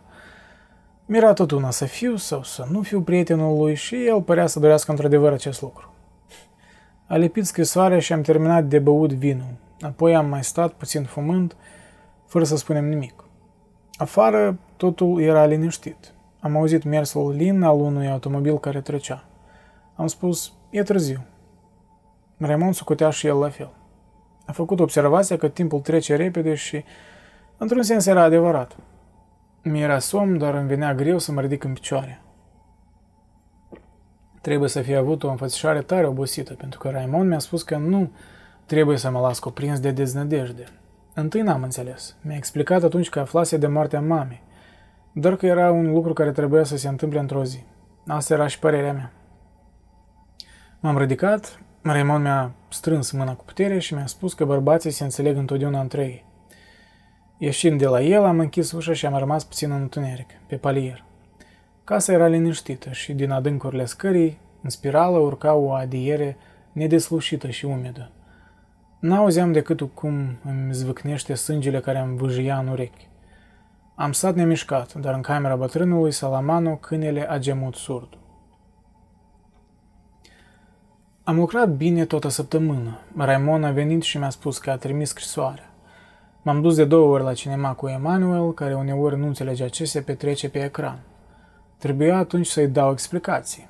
Ieri a fost sâmbătă și Maria a venit așa cum ne înțelesem. Am simțit o mare dorință văzându pentru că purta o rochie frumoasă, cu dungi roșii și albe și sandale de piele. I se ghiceau sub rochie sânii tari, iar pielea arsă de soare îi dădea o înfățișare de floare. Am luat un autobuz și ne-am dus la câțiva kilometri de Alger, pe o plajă înconjurată de stânci și mărginită de tresti înspre țărm. Soarele de ora 4 nu era prea ferbinte, dar apa era călduță, cu valurile lungi și leneșe. Maria m-a învățat un joc. Înotând, trebuia să bei creasta valurilor, să iei în gură toată spuma și să te întorci apoi pe spate, ca să o arunci în sus. Țâșnea atunci o dantelă spumoasă, care dispărea în aer sau îmi cădea ca o ploaie caldă pe obraz. Dar după câtva timp aveam gura arsă de amărăciunea sării. Maria s-a apropiat atunci și s-a lipit de mine în apă și a lipit gura de gura mea. Limba ei îmi recorea buzele și ne-am răstogolit în timp în valuri. În timp ce ne îmbrăcam pe plajă, Maria mă privea cu ochi strălucitori. Am sărutat-o. Din clipa aceea nu am mai vorbit. Am strâns-o lângă mine și ne-am grăbit să găsim un autobuz, să ne întoarcem, să mergem la mine și să ne aruncăm pe pat. Cred că se cească cărți. Nu-mi imaginez să fac altceva. Lăsasem fereastra deschisă și era plăcut să simți noaptea de vară curgând pe trupurile noastre arse de soare. Azi dimineață Maria a rămas la mine și i-am spus că vom lua masa împreună. Am coborât ca să cumpăr carne. Pe când urcam înapoi, am auzit o voce de femeie în camera lui Raymond. Puțin după aceea, bătrânul Salamano și-a certat câinele. Am auzit zgomot de pași și de gheare pe treptele de lemn ale scării și apoi, ticălosule, stârvul dracului. A ieșit în stradă. I-am povestit Mariei istoria bătrânului și a râs. Era îmbrăcată într-o pijama de-a mea, ale cărei mânicile suflecase. Când a râs, am simțit că o doresc din nou. O clipă după aceea m-a întrebat dacă o iubesc. Eu i-am răspuns că asta nu voia să însemne nimic, dar mi se părea că nu. Mm. Ea s-a întristat, dar în timp ce pregătea masa și fără legătură a râs iar, în așa fel încât am sărutat-o. În clipa aceea, zgomotul unui scandal a izbucnit la Raimon. S-a auzit mai întâi o voce ascuțită de femeie și apoi Ramon care spunea Nu mă respecti, nu mă respecti, am să te învăț eu să mă respecti. Câteva zgomote surde și femeia a urlat, dar atât de îngrozitor că imediat palierul s-a umplut de lume. Maria și cu mine am ieșit și noi pe palier. Femeia continua să țipe și Raimond să lovească. Maria mi-a spus că e îngrozitor și eu n-am răspuns. Ea mi-a cerut să mă duc după un polițai, dar eu i-am spus că nu-mi plac polițai. Totuși a venit unul cu locă- locătarul de la etajul al doilea, care e instalator. A bătut la ușă și s-a făcut tăcere. A bătut mai tare și, după puțin timp, femeia a plâns și Raimon a deschis. Avea o țigară în gură și o expresie dulceagă. Femeia s-a repezit la ușă și i-a spus polițaiul că Raimon o bătuse. Numele, a spus polițaiul. Raimon a răspuns. Lasă țigara din gură când vorbești cu mine, a spus polițaiul. Ramon a șovoit, s-a uitat la mine și a tras un fum. În acest moment, polițaiul i-a tras o palmă zdravână cu o mână mare și grea, drept în obrază. Țigara a sărit la câțiva metri. Raimond s-a schimbat la față, dar n-a spus nimic pentru moment. Apoi a întrebat, cu voce umilă, dacă poate să-și ia chiștocul. Polițaiul a rămas că poate, a răspuns că poate și-a adăugat. Pe viitor ai să știi că un polițai nu e un caragios. În acest timp, femeia plângea și a repetat, M-a bătut. E un pește. Domnule polițai, a întrebat atunci Raimond, legea de voie să-l faci pe un om pește? Dar polițaiul i-a poruncit să-și țină flanca. Raimond s-a întors atunci spre femeie și i-a spus, Așteaptă tu, fetițo, ne mai vedem noi. Polițaiul i-a spus să-și țină gura, că femeia trebuia să plece și el să rămână în camera lui să aștepte să fie convocat la comisariat. A adăugat că lui Raimond ar trebui să-i fie rușine, să se îmbete în asemenea hal, încât să tremure așa cum tremura. Atunci Raimond ne-a explicat, nu sunt bea, domnule polițai, numai că sunt aici, în fața dumneavoastră, și tremur, e ceva nervos. A închis ușa și toată lumea a plecat. Maria și cu mine am terminat de preparat masa, dar ei nu era foame. Eu am mâncat aproape totul. Ea a plecat la ora 1 și eu am dormit puțin. Pe la ora 3, cineva, pe la ora 3 cineva a bătut la ușă și a intrat Raimon. Eu am rămas întins. El s-a așezat pe marginea patului. A stat un timp fără să vorbească și eu l-am întrebat cum s-au petrecut lucrurile. Mi-a povestit că făcuse așa cum plănuise, dar că ea îi dăduse o palmă și că atunci o bătuse. Restul îl știam. I-am spus că mi se pare că acum ea fusese destul de pedepsită și că poate să fie mulțumit. Asta era și părerea lui și a făcut o observație, observația că degeaba intervenise polițaiul. Tot n-are să-l ia înapoi bătaia pe care o mâncase. A adăugat că el îi cunoștea bine pe polițai și că știa cum trebuie să te porți cu ei. M-a întrebat atunci dacă mă așteptasem ca el să răspundă la palma polițaiului. Am răspuns că eu nu mă așteptasem deloc și că de altfel nu puteam să feri polițaii. Raimon a părut foarte mulțumit. M-a întrebat dacă voiam să mergem undeva împreună. M-am sculat și am început să mă pieptăn. Mi-a spus că eu trebuia să-i slujesc drept martor. Mie asta mi-era tot una, dar nu știam ce trebuie să spun. După Raimon era de ajuns să declar că femeia l-a insultat. Am acceptat să fiu martor. Am ieșit și Raimon mi-a făcut cinste cu un coniac. Apoi a vrut să joace o partidă de biliard și m-a bătut la limită.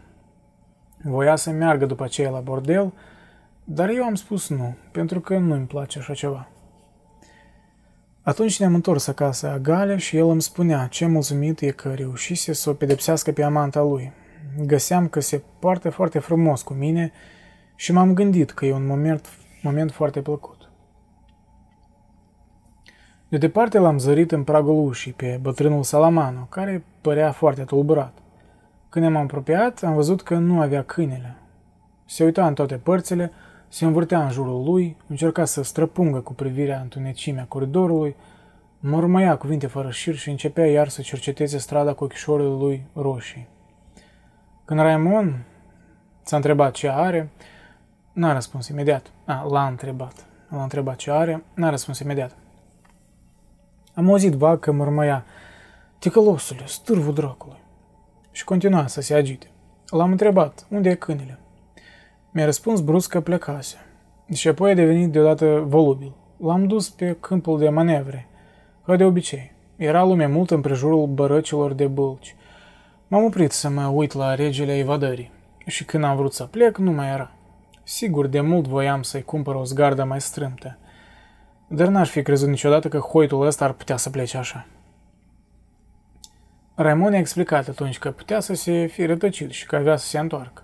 I-a dat exemple de câini care parcuseseră zeci de kilometri ca să se întoarcă la stăpânii lor. Cu toate astea, bătrânul părea și mai tulburat. Dar mi-l, mi vor lua, înțelegeți? Dacă măcar s-ar găsi careva să-l strângă pe, de pe drumuri, dar nu e cu putință, dezgustă pe toată lumea cu bubile lui. Polițaii îl vor lua cu siguranță. I-am spus atunci că trebuia să se ducă la Hingeri și că îl vor da înapoi dacă plătește o taxă. M-a întrebat dacă această taxă e mare. Nu știam. Atunci s-a înfuriat să dau bani pentru hoitul ăsta. A, n-are decât să crape. Și a început să-l înjure. Raimon a râs și a intrat în casă. El l-am urmat și ne-am despărțit pe palierul etajului nostru. Puțin după aceea am auzit pașii bătrânului și el a bătut la ușa mea. Când am deschis, a rămas o clipă în prag și mi-a spus, iertați-mă, iertați-mă. L-am poftit să intre, dar el n-a vrut. Se uita în jos la vârfurile pantofilor și mâinile lui pline de zgârieturi tremurau. Fără să mă privească, m-a întrebat. N-o să mă-l ia, nu e așa, domnule Mersau? O să mi-l dea înapoi. Dacă nu, ce o să mă fac? I-am spus că hingerii țineau câinii trei zile la dispoziția proprietarilor și că pe urmă făceau cu ei ce credeau de cuvință. S-a uitat la mine în tăcere. Apoi mi-a spus, bună seara. A închis ușa lui și l-am auzit plimbându-se în lung și în lat. Patul lui a trosnit. Și după, zunitul, și după sunetul bizar care s-a auzit prin ușă, am înțeles că plângea. Nu știu de ce m-am gândit la mamă, dar trebuia să mă scol de vremea a doua zi. Nu mi-era foame și m-am culcat fără să mănânc. Raimond mi-a telefonat la birou. Mi-a spus că un prieten de-al lui, Ra- de-al lui Raimond îi vorbise despre mine, m-a invitat să petrec duminica în vila lui, lângă Alger. Am răspuns că aș primi cu plăcere, dar că aveam întâlnire cu o prietenă. Raimond mi-a declarat imediat că o invită și pe ea. Nevasta prietenului său ar fi încântată să nu fie singură într-un grup de bărbați. Am vrut să închid imediat, pentru că știu că patronului nu-i place să ni se telefoneze din oraș. Dar, scuzați, dar Raymond mi-a cerut să aștept și mi-a spus că ar fi putut să-mi transmită această invitație seara, dar că voia să mă prevină cu privirile la un alt lucru. Fusese urmărit toată ziua de un grup de arabi, printre care se afla fratele fostei lui amante. Dacă îl vezi pe aproape de casă, asta seară, când te întorci, înștiințează-mă. Am spus că e în regulă. Puțin după aceea, patronul a trimis să mă cheme și pentru un moment m-am indispus, crezând că avea să-mi spună să telefonez mai puțin și să lucrez mai mult. Nici vorba de așa ceva. Mi-a declarat că avea să-mi vorbească de un proiect încă foarte vag. Voia numai să știe părerea mea în această problemă. Avea intenția să-și instaleze un birou la Paris care să trateze afacerile direct și pe loc cu marile companii și voia să știe dacă sunt dispus să plec acolo. Asta mi-ar permite să stau la Paris, dar și să călătoresc o bună parte din an. Ești tânăr și cred că asta e o viață care ți-ar plăcea. Am spus că da, dar că în fond îmi este tot una. Da, observați indiferența asta pe care protagonistul o demonstrează, asta e intenționat din partea lui Camus. El, prin asta vrea să demonstreze un fel de moralism, cel, cel puțin la sfârșitul novelei. Așa că atrageți atenția la asta. Dar mă rog, nu, nu, o, să vă, nu o să vă spun spoilere.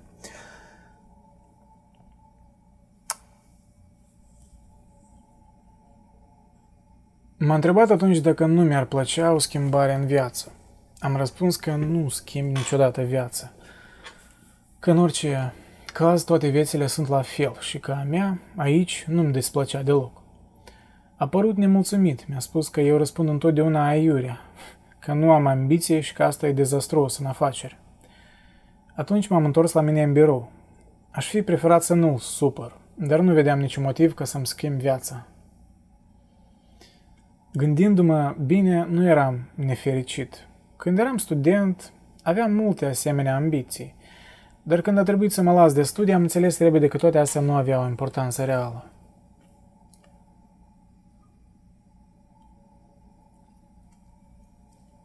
Seara, Maria a venit să mă aștepte și m-a întrebat dacă vreau să mă însor cu ea.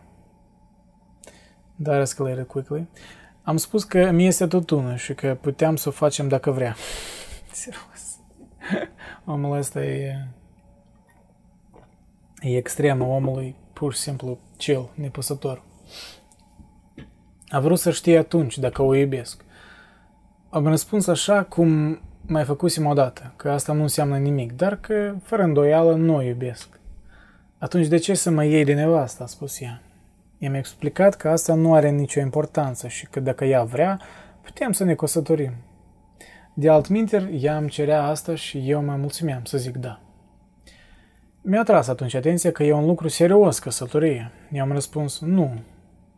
Iată cât un timp și s-a uitat la mine în tăcere. Apoi a vorbit. Voia pur și simplu să știe dacă aș fi acceptat aceeași propunere venind din partea altei femei, la care aș fi ținut în același fel. Am spus, firește. Ea s-a întrebat atunci dacă mă iubește, că despre mine eu nu puteam ști nimic în această privință. După un alt moment de tăcere am urmărat că sunt ciudat, că mă iubea fără îndoială din pricina asta, dar că într-o zi am să o dezgust din aceleași motive. Cum eu cum eu tăceam, neavând nimic de adăugat, m-a luat de braț zâmbind și a declarat că voia să se mărite cu mine. Am răspuns că ne vom căsători când va voi ea. I-am vorbit atunci de propunerea patronului și Maria mi-a spus că i-ar plăcea să vadă Parisul. Pf, sigur. Uh, i-am, i-am mărturisit că stătusem cândva acolo și n-am întrebat cum e. I-am spus. A, și... Of, Andrei. I-am mărturisit că stătusem cândva acolo și m-a întrebat cum e. I-am spus. E murdar, sunt porumbei și curți întunecoase. Oamenii au piele albă. mm. Genial. Atâta entuziasm în omul ăsta. Țâșnește. Apoi am pornit-o mai departe și am străbătut orașul pe străzile principale. Femeile erau frumoase și am întrebat-o pe Maria dacă i-a remarcat acest lucru. Mi-a spus că da și că mă înțelege. Un timp n-a vorbit. Voiam totuși să rămână cu mine și am spus că puteam cina împreună la Celest. Ea ar fi vrut foarte mult, dar avea treabă. Eram aproape de casă și am spus la revedere. S-a uitat la mine. Nu vrei să știi ce treabă am? Sigur că voiam să știu, dar nu mă gândisem și asta părea ea să-mi reproșeze. Atunci, văzându-mă stingherit, a râs iar și s-a, lipsi, s-a lipit de mine cu tot trupul ca să-mi întindă buzele. Am cinat la Celest, începusem să mănânc când a intrat o femeiușcă ciudată care m-a întrebat dacă poate să se așeze la masa mea. Putea, firește, sigur. Avea gesturi sacadate și ochi strălucitori pe un obraz ca un număr. Și-a scos jacheta, s-a așezat și a consulat cu înfrigurare lista. L-a chemat pe Celest și a comandat imediat toate felurile pe care le dorea cu o voce în același timp, precisă și grăbită.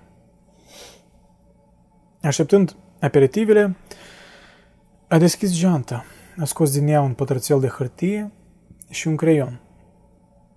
A făcut dinainte socoteala, apoi a scos dintr-un portmoneu spărită cu un bacșiș suma exactă, pe care au pus-o în fața ei. În acel moment i-au sosit aperitivele pe care le-am fulecat în mare viteză. Așteptând felul următor, am mai scos din geantă un creion albastru și o revistă care dădea programul de radio al săptămânii în curs. Cu multă grijă a însemnat una câte una aproape toate emisiunile. Cum revista avea vreo 12 pagini, a continuat meticulos această operație în tot timpul mesei. Eu terminasem de mâncat când ea bifa în continuare cu aceeași sărguință. Apoi s-a ridicat și a pus jacheta cu aceleași gesturi precise de automat și a plecat. Cum nu aveam nicio treabă, am ieșit și eu și am urmărit-o un timp. O luase pe marginea trotuarului și, cu o viteză și o siguranță nevirosimile, își vedea de drum, fără să se abată cu nicio iotă și fără să întoarcă capul. În cele din urmă am pierdut-o din vedere și m-am întors. M-am gândit că e, o, că e ciudată, dar am uitat-o destul de repede. În pragul ușii mele l-am găsit pe bătrânul Salaman. L-am invitat să intre și el mi-a spus că se pierduse câinele lui pentru că nu era la Hinger. Funcționarii îi spuseseră că poate fusese călcat de o mașină. Întrebase dacă nu e cu putință să afle asta la comisariatele de poliție. I s-a răspuns că nu rămâne nicio, nicio urmă după asemenea întâmplări care se petrec în fiecare zi. I-am spus bătrânului Salamano că ar putea să ia un alt câine, dar el a avut dreptate să mă atragă atenția că se învățase cu acela.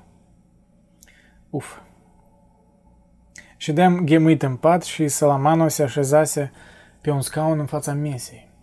Mă privea drept în față și își țintea și își ținea mâinile pe genunchi. Nu-și scosese pălăria lui veche. Mărfolea frânturi de frază pe sub mustața îngălbenită. Mă cam plictisea, dar n-aveam nimic de făcut și nu mi-era somn. Ca să spun ceva, l-am întrebat despre câine. Mi-a spus că l-a luat după moartea nevestisi. Nevestisi? Nevestisi? Se însurase destul de târziu. A, nevesti, nevestisi. A, asta un fel de prescurtare la nevestei sale, ok. Dar în cele de urmă intrase la căile ferate și nu-i părea rău, pentru că acum avea o pensionară. Pens, pensioară. Andrei, pensioară. Nu fusese fericit cu nevastă sa, dar în general se obișnuise cu ea. Când a murit, s-a simțit foarte singur. Atunci ceruse unui tovarăș de atelier un câine și îl luase pe acesta când era mic de tot. A trebuit să-l hrănească cu biberonul. Dar cum un câine trăiește mai puțin decât un om, în cele din urmă ajunseseră amândoi bătrâni. Hm. Avea un caracter urât, mi-a spus Salamanu. Din când în când ne luam la harță. Dar era un câine de treabă, totuși. I-am spus că era de rasă și Salamana a părut mulțumit. Și încă, a adăugat el, nu l-ai cunoscut înainte de a se îmbolnăvi. Ce avea mai frumos era părul. În fiecare seară și în fiecare dimineață, de când câinele căpătase această boală de piele, Salamana îl dădea cu alifie.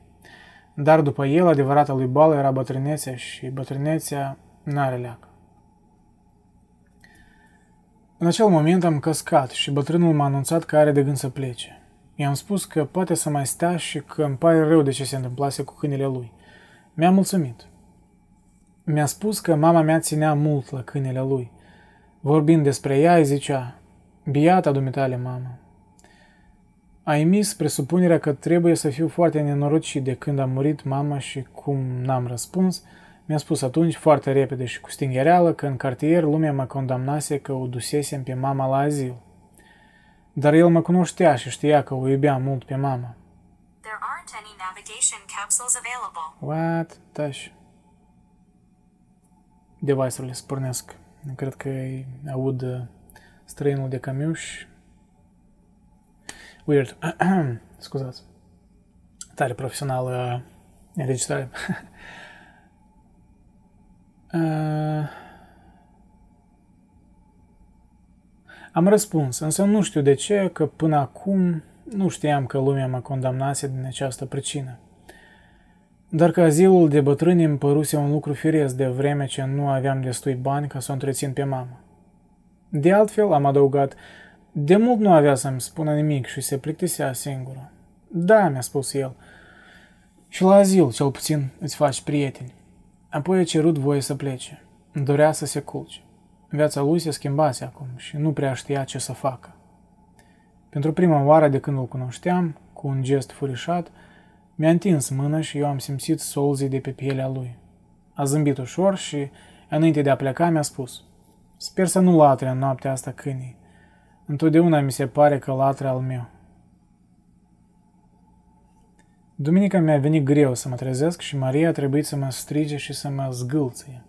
N-am mâncat pentru că voiam să ne scăldăm de vreme. Mă simțeam cu totul gol pe dinăuntru și mă durea puțin capul. Țigara avea un gust amar. Ce țigara de obicei e dulce? nu știu. Maria a râs de mine pentru că zicea că am o mutră ca de înmormântare. Își pusese o rochie de pânză albă și își desfăcuse părul. I-am spus că e frumoasă și ea a râs de plăcere. Coborând am bătut la ușa lui Raymond. Ne-a răspuns că vine îndată. În stradă din cauza, în, în stradă, din cauza că eram prea obosit, dar și pentru că nu deschisesem obloanele, lumina zilei, de acum însorită bine, parcă m-a pălmuit. Maria sărea de bucurie și nu contenea să spună că e o vreme minunată. M-am simțit mai bine și mi-am dat seama că mi-e foame. I-am spus asta Mariei, care mi-a arătat geanta de mușama în care pusese costumele noastre de baie și un prosop. Nu aveam ce face decât să aștept și l-am auzit amândoi pe Raimond încuind ușa. Purta o pereche de pantaloni albaștri și o cămașă albă cu mânici scurte, dar își pusese pe cap o pălărie de paie, ceea ce a făcut-o pe Maria să râdă, iar brațele lui acoperite de păr negru erau foarte albe. Asta m-a cam dezgustat, văzându-l. Fluiera coborând scara și părea foarte încântat. Mi-a spus, salut, amice, și i s-a adresat Mariei cu domnișoară. În ajun fusesem amândoi la comisariat și eu depusese mărturie că femeia nu fusese cuvincioasă cu Raimond. S-a ales numai cu un avertisment. Afirmația mea n-a fost verificată. În fața ușii am vorbit puțin despre asta cu Raimond, apoi ne-am hotărât să luăm autobuzul. Plaja nu era prea departe, dar altfel am ajunge mai repede. Raimond era de părere că prietenul său ar fi încântat să ne vadă sosind de vreme. Eram gata să plecăm când deodată Raimond mi-a făcut seam să mă uit peste drum. Am văzut un grup de arabi care stăteau sprijiniți de vitrina tutungeriei. Ne priveau în tăcere, dar după obiceiul lor, ca și cum n-am fi fost altceva decât nici mai mult, nici mai puțin niște bolovanți sau niște pomi muscați. Raimond mi-a spus că al doilea din stânga era omul lui și a părut îngrijorat. A adăugat că totuși povestea se încheiase. Maria nu prea înțelegea despre ce e vorba și m-a întrebat ce se întâmplă. I-am spus că erau niște arabi care au pică pe Raimond. Ea a vrut să plecăm imediat. Raimond și-a revenit și a râs, spunând că trebuie să ne grăbim. Am mers spre stația autobuzului, care era ceva mai departe, și Raimond m-a anunțat că arabii nu ne urmăreau. Am întors... Țiros. Am întors capul. Stăteau în același loc și se uitau cu indiferență la locul de unde noi tocmai plecasem. Am luat autobuzul. Raymond, care părea că răsuflă ușurat, nu mai continua să facă glume cu Maria. Am simțit că îi place, dar ea aproape că nu-i răspundea. Din când în când se uita la el, râzând. Sorry, eu vreau să stâng sunetul. Okay. La computer. Um, am coborât la periferia Algerului. Plaja nu este departe de stația autobuzului, dar a trebuit să traversăm un, pic, un mic platou care se înalță deasupra mării și coboară apoi spre plajă. Era acoperit de pietre gălbui și de tufe albe de aișor, profilate de albastru, care devenise încă de la acea oră intens al cerului. Maria se juca împrăștiind petalele cu geanta ei de mușama, pe care o flutura larg. Am mers printre șiruri de vilișoare, cu garduri verzi sau albe, unele tupilate cu verandele lor sub tamarisc, altele golașe, printre pietre. Încă înainte de a ajunge la marginea platoului, puteai zări marea nemișcată și mai departe o peninsulă somnolentă și masivă în apa limpede. Un zgomot ușurel de motor a urcat prin aerul liniștit până la noi. Și am văzut, foarte departe, un mic vas pescăresc care înainta, imperceptibil, pe marea strălucitoare. Maria a cules câțiva stânjenei de piatră. De pe panta care cobora spre mare, am văzut că lumea începuse să se scalde.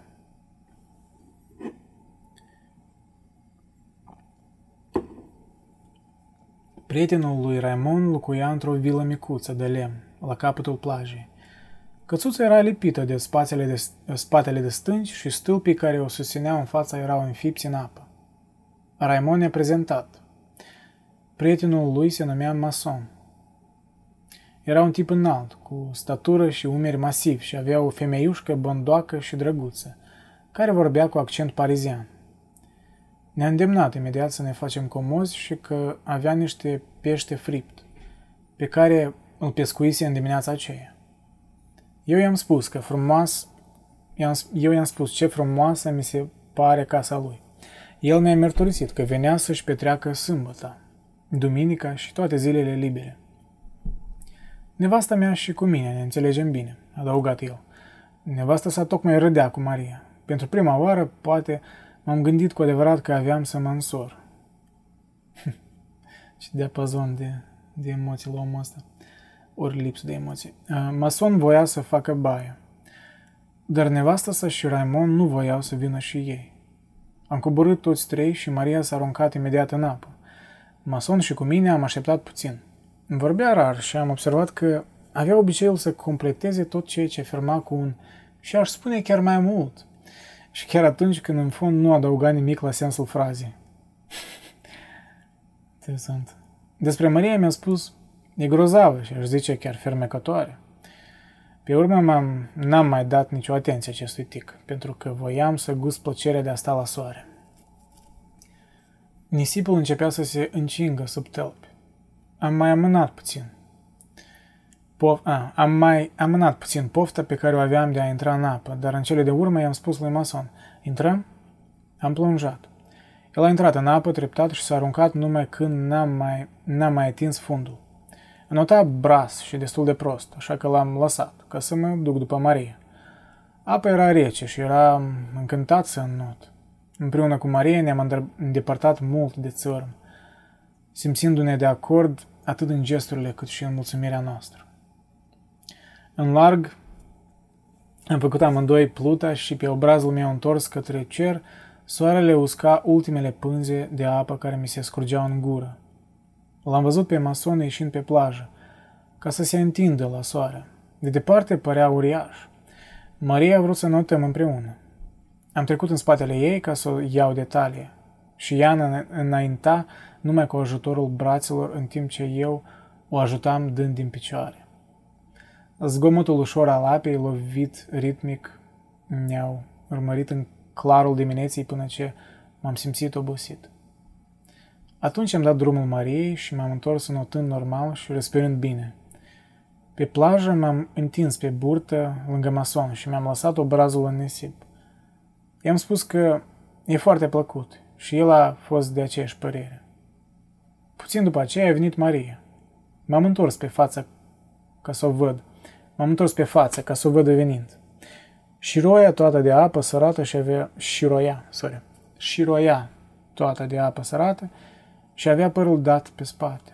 S-a întins alături, lipindu-și șoldul de al meu și căldura trupului ei și a soarelui m-a făcut să ațipesc. Maria m-a zgâlțuit și mi-a spus că mason se întorsese acasă. Trebuia să mâncăm. Eu m-am ridicat imediat pentru că mi-era foame. Dar Maria mi-a spus că nu o mai sărutasem de dimineață. Așa era și totuși doream să o sărut. Hai în apă, mi-a spus ea. Am alergat ca să ne lăfăim în primele valurele. Am făcut câteva mișcări de braț și ea s-a lepit de mine. Am simțit picioarele ei încolăcite de ale mele și în mine s-a trezit dorința. dorința s-a trezit, da? Ok. Trebuie să țin minte asta. Fraza asta. Mi s-a trezit dorința. Când ne-am întors, mason ne și striga. Am spus că mi era tare foame și el a declarat imediat nevestesi că îi plac foarte mult.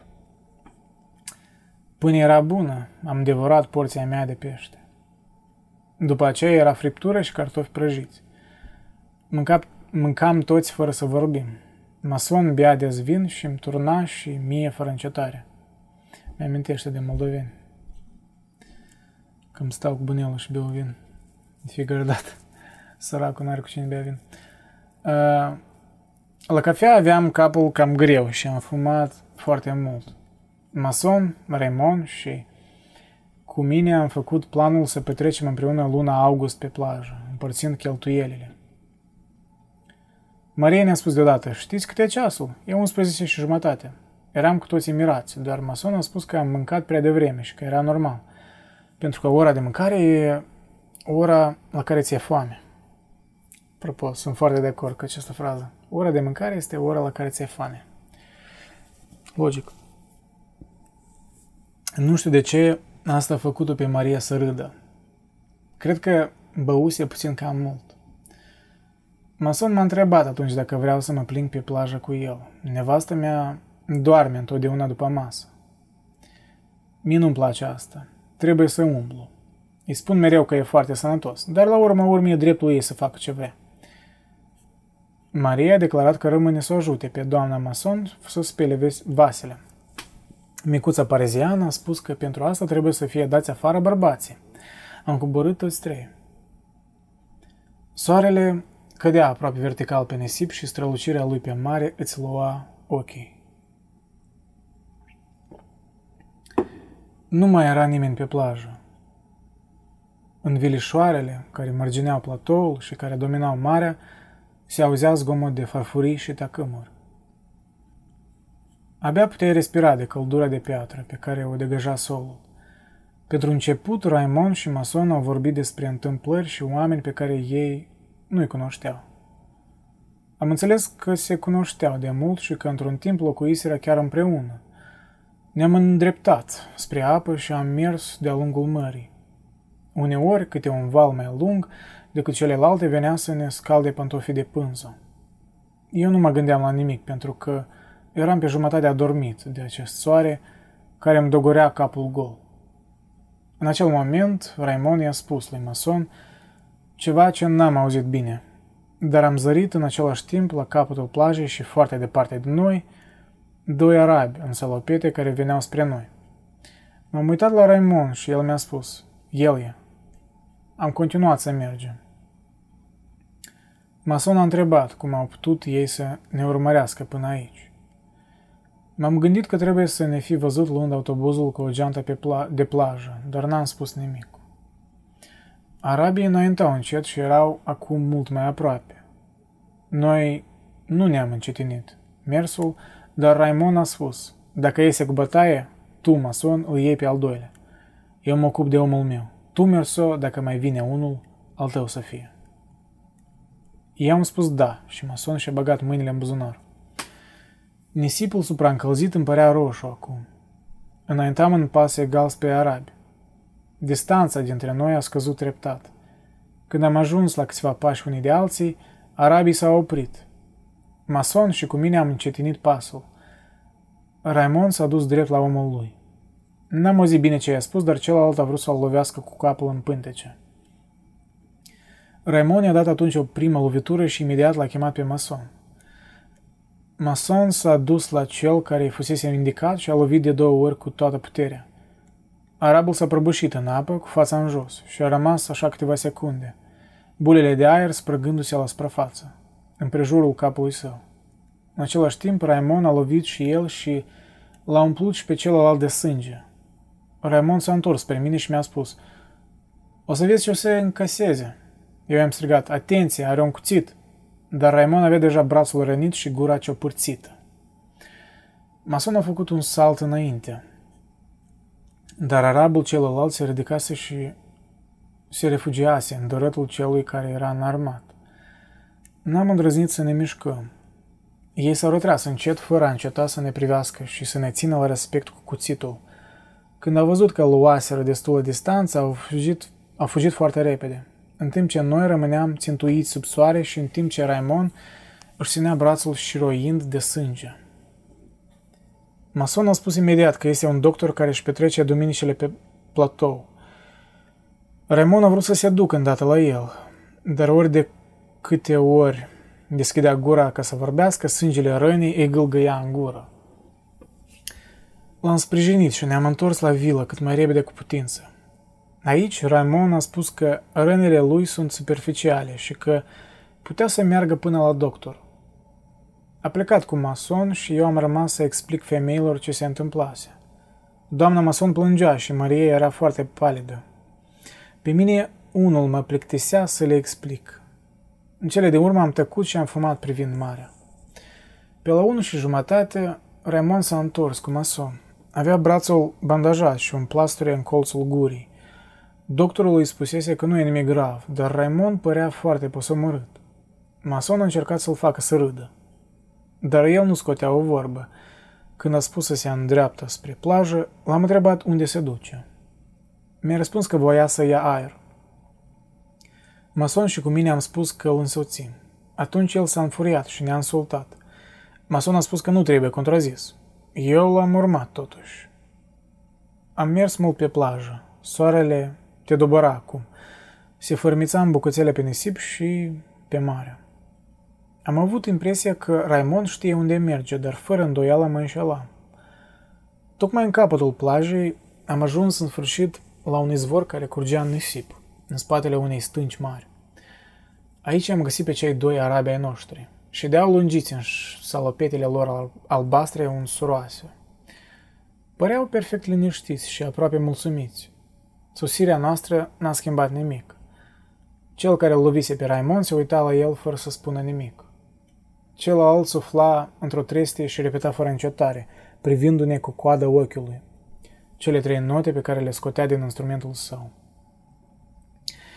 În tot acest uh, răstimp n-a fost nimic altceva decât soarele și această tăcere, cu susurul izvorului și cele trei note. Apoi Raimon a dus mâna la buzunarul de la spate, dar celălalt nu a făcut nicio mișcare și se uitau mereu unul la altul. Am observat că cel care cânta din fluier avea degetele la picioare foarte rășchirate, dar fără să-l piardă din ochi pe adversarul său. Raimond m-a întrebat, îl omor? M-am gândit că dacă spun nu, el se va întărâta singur și va trage cu siguranță. I-am spus numai, încă nu ți-a vorbit, ar fi necinstit să tragi astfel. S-a auzit iar susurul apei și al fluierului în minima tăcerii și a căldurii. Apoi Ramon a spus, atunci am să-l insult și când va răspunde, îl omor. Am răspuns, așa, dar dacă nu scoate cuțitul, nu poți să tragi. Raimon a început să se enerveze puțin. Celălalt cânta mereu și amândoi pândeau fiecare gest al lui Raimon. Nu, i-am spus la Raim, lui Raimon. Bate-te cu el în parte și dăm voie revolverul. Dacă celălalt intervine sau dacă scoate cuțitul, îl împușc. Când Raimon mi-a dat revolverul, soarele a lunecat pe el. Totuși am rămas un timp nemișcați, ca și cum totul s-ar fi închis în prejurul nostru. Ne priveam unii pe alții, fără să plecăm ochii și totul se oprea aici, între mare, nisip și soare, în dublă tăcere, a fluierului și a apei.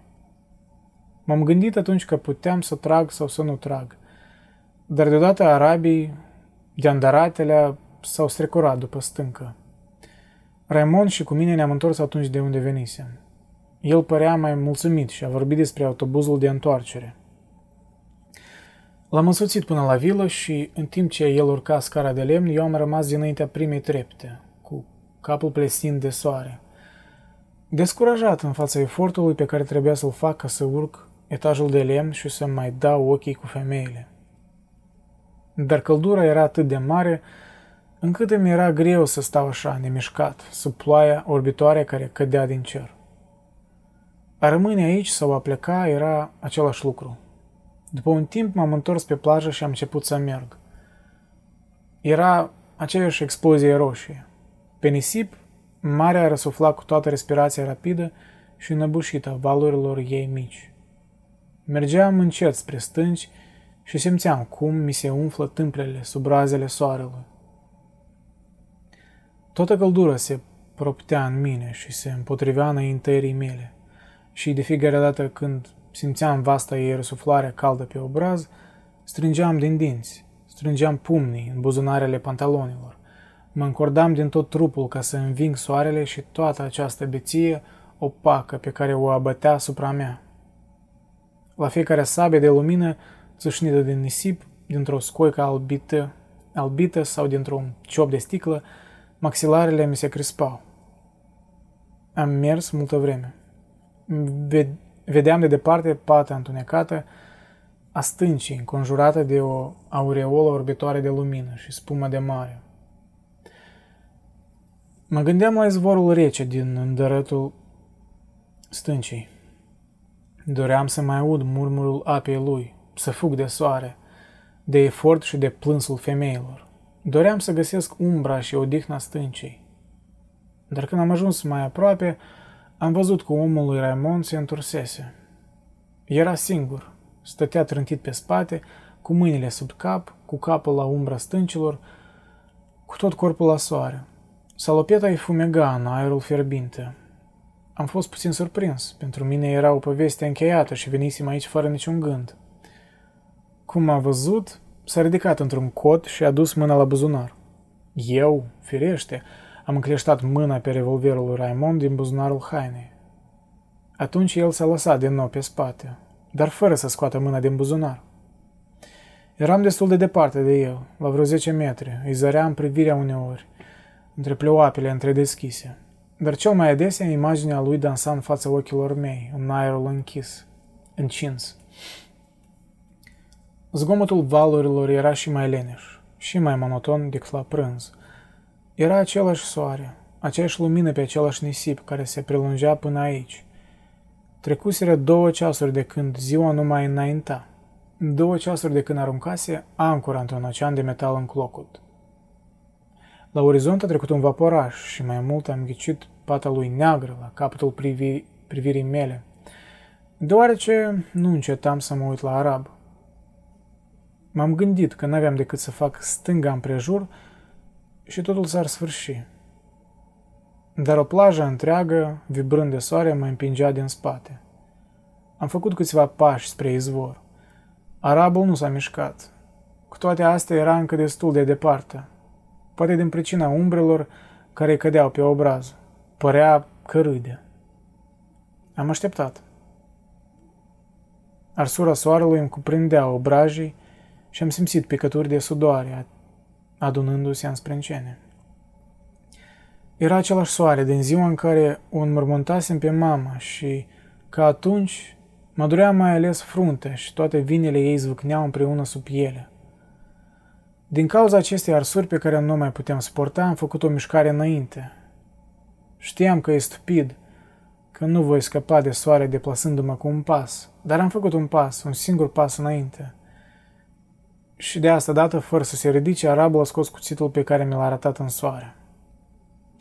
Lumina țâșnit din oțel ca o lamă lungă, strălucitoare, care mă lovea în frunte. În aceeași clipă, sudoarea adunată în sprâncene a curs dintr-o dată pe pleoape și le-a acoperit cu un val călduț și gros. Ochii îmi erau orbiți în dărătul acestei perdele de lacrimi și sare. Nu mai simțeam decât chimvalele soarelui pe frunte și, indistinct, poiosul strălucitor țâșnit din cuțitul aflat în continuare în fața mea. Această sabie fierbinte mă ardea genele și îmi scormonea ochii îndurerați. Atunci s-a clătinat totul. Marea a exhalat o suflare densă și fierbinte. Mi s-a părut că cerul se deschide pe toată întinderea lui ca să o slobozească o ploaie de foc. Toată ființa mi s-a încordat și mi s-a crispat mâna pe revolver. Trăgaciul a cedat. Am atins pântecele lustruit al patului armei și aici, în zgomotul deopotrivă sec și asurzitor, a început totul. M-am scuturat de sudoare și de soare. Am înțeles că sfărâmasem echilibrul zilei. Liniștea excepțională a unei plaje pe care fusesem fericit. Atunci am tras încă patru focuri asupra unui trup inert în care gloanțele pătrundeau fără să se vadă. Și era ca și cum aș fi bătut pentru bătăi scurte. Și era ca și cum aș fi bătut patru bătăi scurte în poarta nenorocirii. Fuh. Sfârșitul părții întâi. Așa un cliffhanger, da? Dacă vreți să aflați. Cum continuă novela, citiți-o. Că în principiu am citit uh, pe jumătate. Da, citiți-o de la partea a doua încolo. Sper că v-a plăcut uh, această lectură. Mă scuzați pentru întreruperi și greșeli. Asta e. Ne învățăm. Da. Uh, poate îmi dați recomandări dacă vreți să mai lecturez ceva. Iar și asta îmi dă plăcere și chiar vroiam, voiam să citesc străinul în română pentru că am citit-o în engleză. Deci chiar îmi place traducerea. În fine, ne mai vedem. Pa, pa!